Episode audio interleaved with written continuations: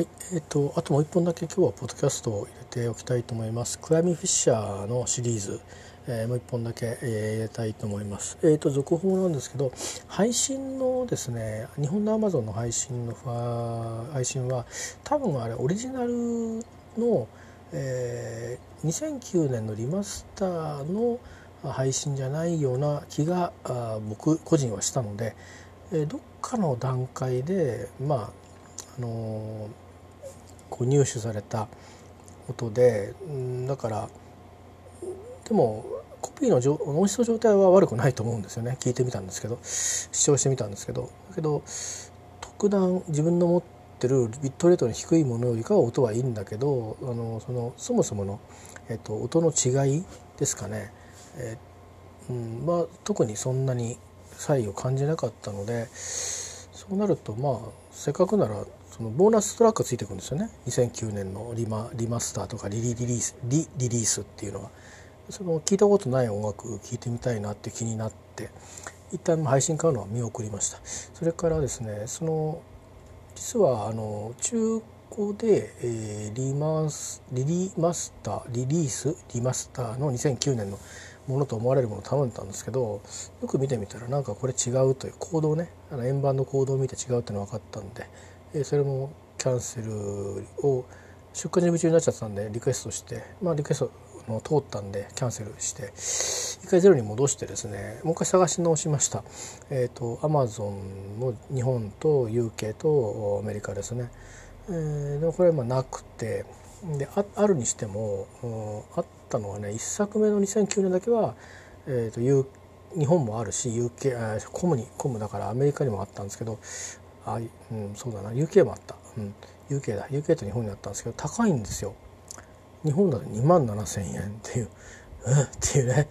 あのー、まあたまにそういうこと起きるんですけどうんなんていうかな。世界的大アーティストじゃないんだけども根強い人気があるけどももう廃盤のものなんていうのはこういうことが起きるんですね。前にあのビサージのセカンドがこんな状況になったことありますね。3万8,000円とかまで行ってたことあってびっくりしたんですけどね。ちょちょっと待ってたら数年待ってたらあのビサージのマスターかな？出ましたもんね。2300円ぐらいで。えー、まあ、だからあの音楽業界とかどうしてもその音を使って何かしなきゃいけない人以外は、まあ、なんかするってただでできるのかよく分かんないけども、うん、まあまあいろいろまあ著作権料が払われてるという前提でものを言えばあのまあねそれをまあ商いに使ったりする人は必要かもしれないんでね。でも音がなかったら触れないから、うん、まあ中古でレコードが手に入ってれば別にそういう人たちは別にバイナルでも全然構わないんでしょうけどあとはまあコレクターがまあコレクターからコレクターにっていう感じでこういくっていう流れがあるんでしょうけどね、まあ、僕なんかはそこまでのコレクターじゃないので、まあ、音も思い出の中で頭の中であの脳内再生しちゃえば済んじゃうっていうところもあるんで、まあ、ただ時々ねできれば聞きたいなと思う時があるんですよね。聞き直してみると全くやっぱりこう印象が変わったりすることもあるので。でまあ、今回はあちょっとその高いものを買うというのは今回もか、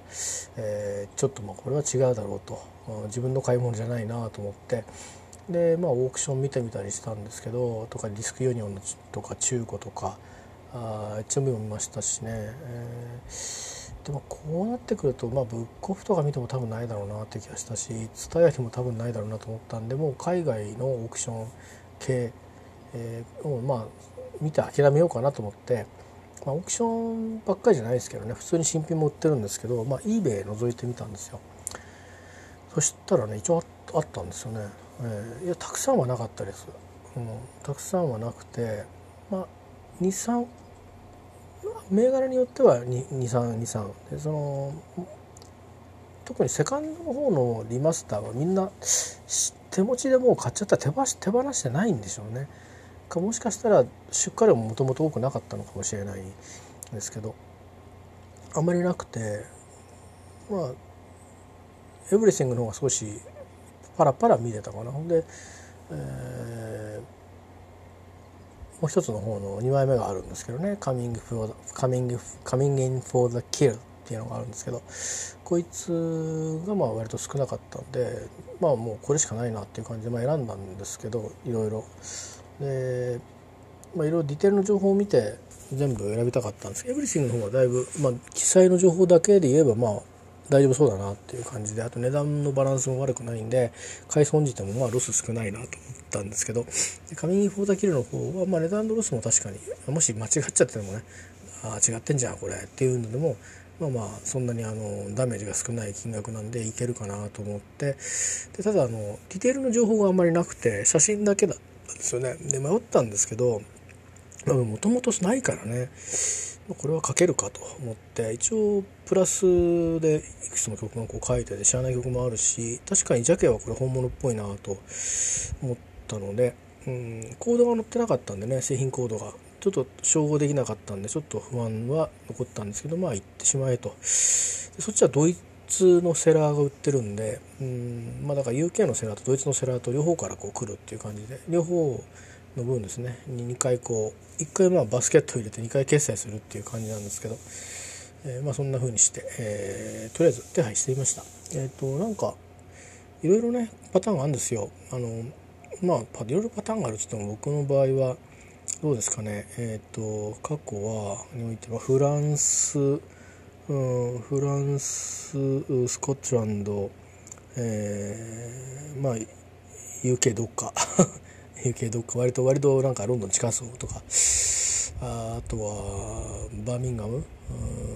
あとはアメリカのどっかあとかぐらいは海外からこう物を買ったりとかしてることはあるんですけど、えーとまあ、CD が多いですけどねその他にまあアーティストのグッズとかあとウイスキーとか、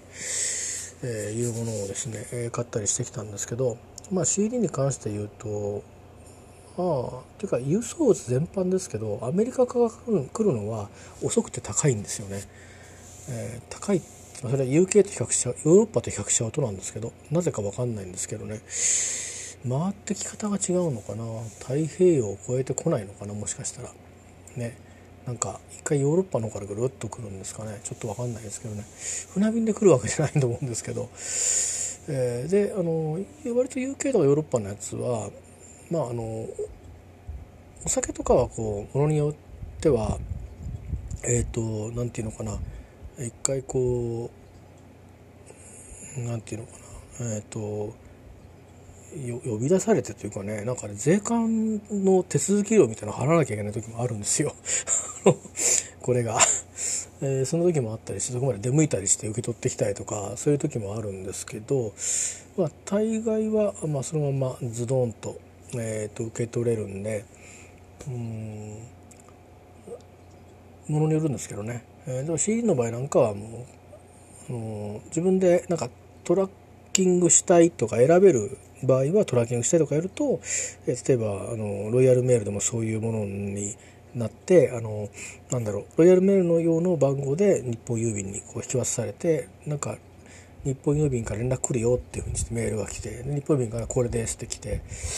来るんだけどこれですって来る頃にはもうなんか到着してたり不在が入ってたりするような感じで。で何もなければあのー、まあ入れてってくれる感じなのかな。確か。うそういうのが割と多いんですよ。ロイヤルメールだとドンって入れてっちゃうっていう感じなんですけど。ただものによってえっ、ー、と何か早くとかファファーストっていうかファスト便とかなんかそういうんだとなんか受け取りもらわないといけないって感じで不在が入ってたりとかするしあとなんだろう DHL を使ってる場合とかかな追跡でも。そうすると,、えーと、もしロッカーとかで受け取る時はまあいいんですけど取り行けば、えー、自宅しか指定できないような場合、えー、かな。結果的にね。結果的に。これは例えばあのいろいろ僕はあのメンバーになってるから DHL とかでも佐川が佐川とか DHL とかがなんか選べる時はなんか連絡が来るんですよね。どうしますか？みたいな。メールメールとかショートメッセージが来て、えー、でどこどこも指定できます？とかいう場合はなんか選べるんだけどただ来ましたっていう場合ででなんか画面が出てくるんだけど選ぼうとするとこの荷物は選びませんみたいな。だからそのいろいろあってね、えー、いろんな、えーと、受け取り方をするんですけど。で、まあ、今回はどうなるのかなと思ったらものによってこう開きはあるんですけど、えー、と割と早く来るみたいですよなんか1週間2週間で来ちゃうみたいなんでえー、ちょっと楽しみにしています。えー、また来たらあのご報告してみたいと思いますし、えーと、YouTube には多分上がってない音源だと思われるので、うん、あのちょっと全部かけるわけにはね いきませんからでもこんな曲が入ってましたみたいなちらちらぎちらかけみたいなぐらいはあしてみるとかなんか遠くでなんかどうも勝手になってるみたいな、えー、勝手になってるあんまり意味ないのか。ちらがけみたいな、えーね、宣伝兼ねて。宣伝って今もう廃盤だからね。意味あるのか分かんないんだけど。えー、まあそんなようなあちょっとことも考えたいと思いますが、まあ、来てからですね。まあ、全然違うあの普通のやつが来ちゃう可能性もあるので、はい、さて、えー、というようなことをしていましてですね。じゃあちょっともう一本曲ね紹介しておこうかなと思って、えー、まあ喋ってる次第でございます。えー、とまた「エブリシング」からですね1枚目の方から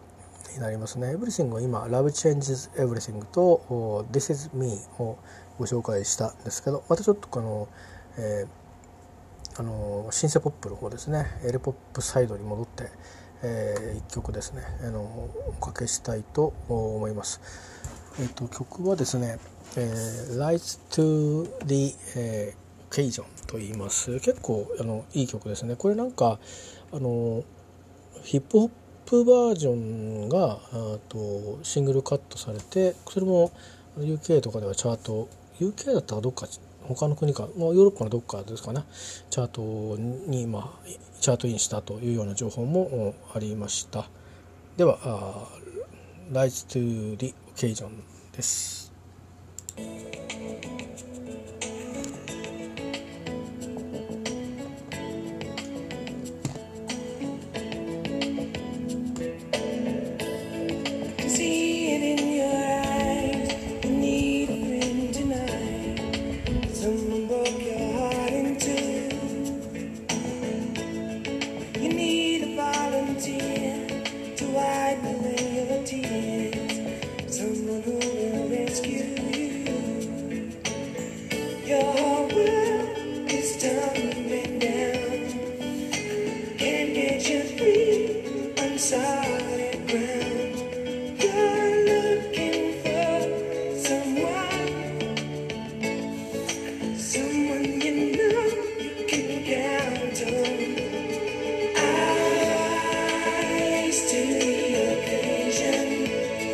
get through.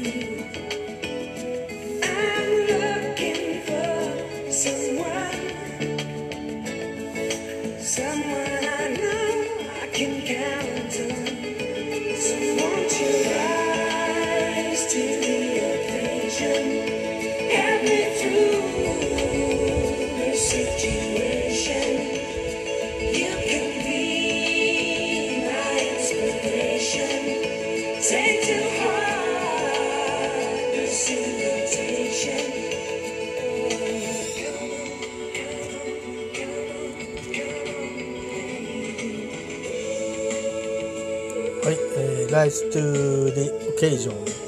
でした。は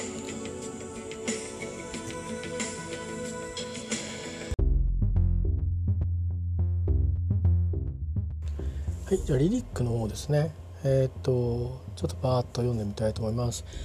えーと、訳を参照するサイトがこの曲はないので多分他の曲もないかな。えー、だからちょっと僕の意訳になりますけど許してください。歌詞カルトはだいぶ違うと思います、uh, I can see it in your eyes. You need a friend tonight. Cause someone broke your heart in two、um, 君の目を見て、えー、かる。今夜友達が必要だね。だって誰かが君の心を2つに、え壊してしまったんだから。という感じですかね、え You need a volunteer to wipe away your tears someone who will rescue うん助けが必要だよね涙を拭い去るためにその誰かは君を救ってくれる誰かという感じですかねで B メロに行って、えー、Your whole world is tumbling down Can't get your feet on solid ground You're looking for someone someone you know you can count on ということで、えー、まあまあ君の全ての世界ひっくり返ってしまった、うん、立ってることもできない、えー、で誰か探してるよね。そうあなたが頼れることのできる誰か。ということを言っていてでそこで、えー、サビにドーンと入っていくんですけどここで、まあ、曲のタイトルである「Rise to the Occasion」っていう言葉が出てくるんですけど動詞空なのかななんかこれやるときはやるみたいな風にして英語の映画のセリフに出てきたりとか困難に立ち向かうとかあなんかそういう意味があるみたいです。でこの場合はうんやるときはやるって言ってもなんか意味通らないんでこの後ね「I'll rise to the occasion」って出てくるんですよ。えー、この場合だとやっぱりこの「You」って言ってるまあこれ男性か女性かちょっとわからないんですけどその相手に対してその人が抱えてるだってあのその誰かのホールワールドがチャンブリングダウンしちゃってるわけだからしているわけだからで立ってもいられないっていうふうに言って誰か助けが必要だ頼れる誰かが必要だって語りかけてるから友達か彼女かあいや彼女っていうか彼女にしたい誰かか分からないんですけども、えー、まあ僕がその困難をうん立ち向か立ち向かうよ。という、まあ、そういう言葉に語りかけなんじゃないかなと思うんですね。I write to the occasion. Help me through this situation. まあ、僕にやらせてって、うん、これもねスルーっていうのは根本を突破するっていうらしいですね。この状況 The situation どういうシチュエーションかわからないけど多分まあブローケンハートって言ってるからこれまあ失恋でいいと思うんです多分ね。おそらく。なんでまあとにかくその君の辛い状況を突破あのえーと、状況をうんなんかよくしよくしようと僕に手伝わせてっていうことだと思うんですね。I'll be your inspiration 僕があ君のインスピレーションになるだからなんか自分があのきっかけになって立ち直るきっかけになればっていう気持ちで言ってると思うんですね。で「Yeah, I'll rise to the occasion」って言ってリフレインすることでまあ「Someone who will rescue」っていうのは僕だよっていうそう思わないっていうことを、まあ、伝えようとしてるかなと思います。えー、で、まあ、もう 2, 番2番の歌詞に入ってますね「No memories to shake No promises to break」えー、まあ揺れる思いとか約束を破るとかいうことはしませんよと「Just tender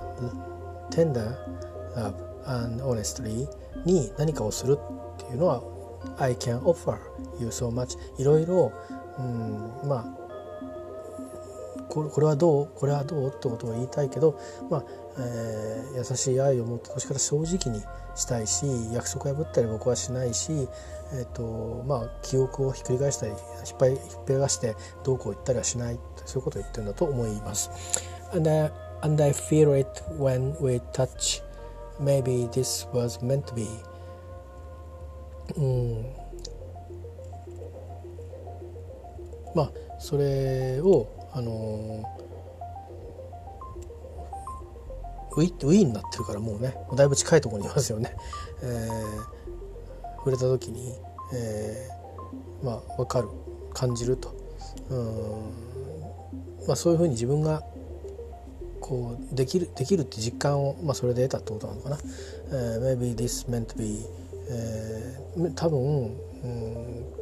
そういう感じが意味意味を meant to be そうであったっていうことを、えー、意味してると。I'm gonna share a secret with you、君と秘密を分かち合おう。My heart's been broken too 実は僕も、うん、まあまあこの場合多分失恋でいいと思うんですよね、えー、僕もまあ心を痛めてる失恋してしまったんだとしてるんだと。I'm looking for someone, someone I know I can count on. 僕も同じなんだよということで。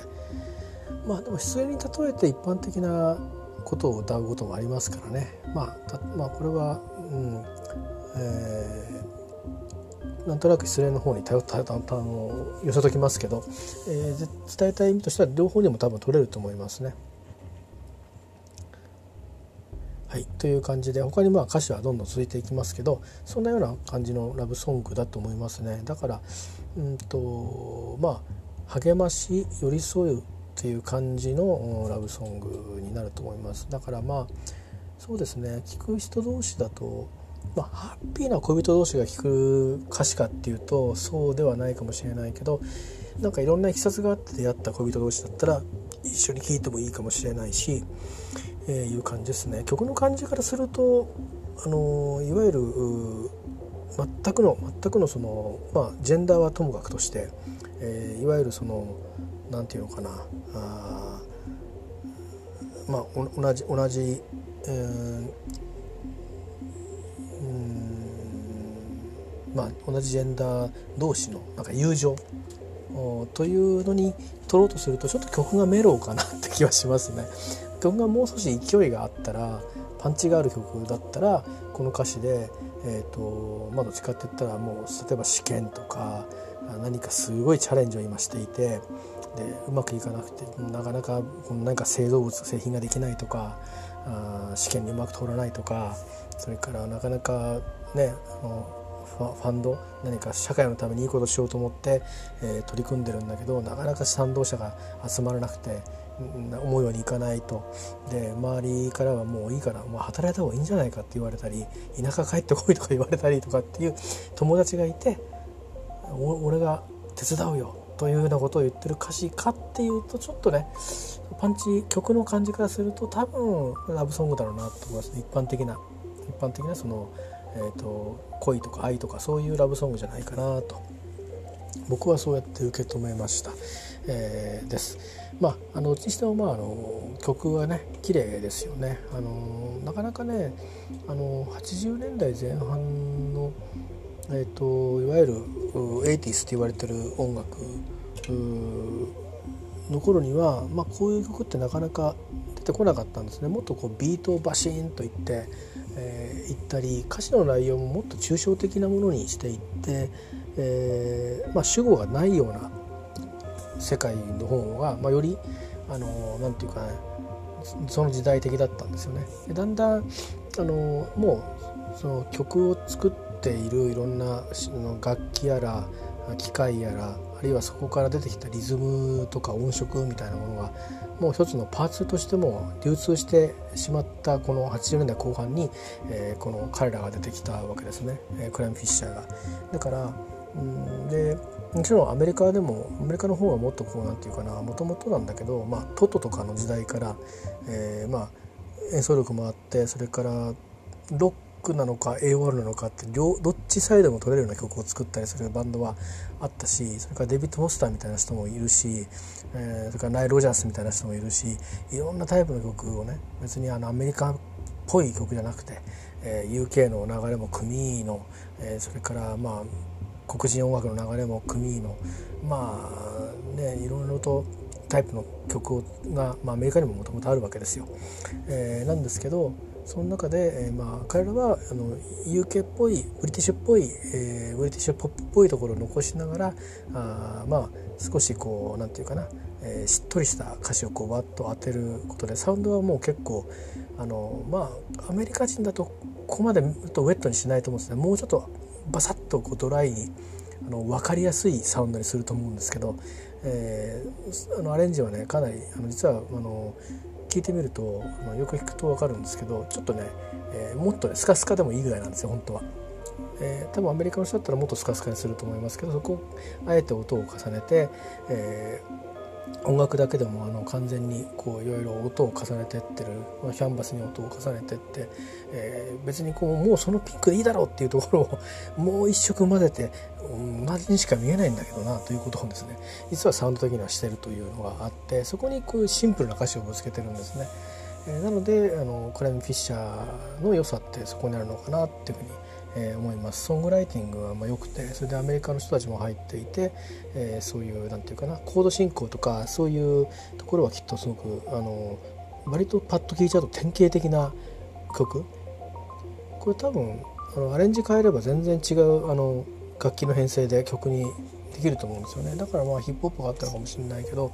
他のアレンジもきっとできるしても美しい曲になると思いますけど、まあ、あえてこれはまあブリティッシュ、えーえー、エレポップの流れをで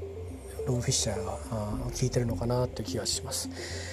え少し私のあのファンとしての思いが入ってしまいましたが 解説というよりかね、えご紹介としてはちょっとまあ自分のなんか気持ちが入っちゃったりしましたけどまあそういうもんですなポッドキャストですからね。はい、ということでございます。えー、っとえー、Everything フライミフィッシャーのファーストから3曲目ですね。えー、っとかつて、えー、A 面の2曲目、まあ、CD でも4曲目だと思いますがエルポップサイドのですね「Rise to the Occasion の」曲の触りの紹介と、えー、リリックス歌詞の触りの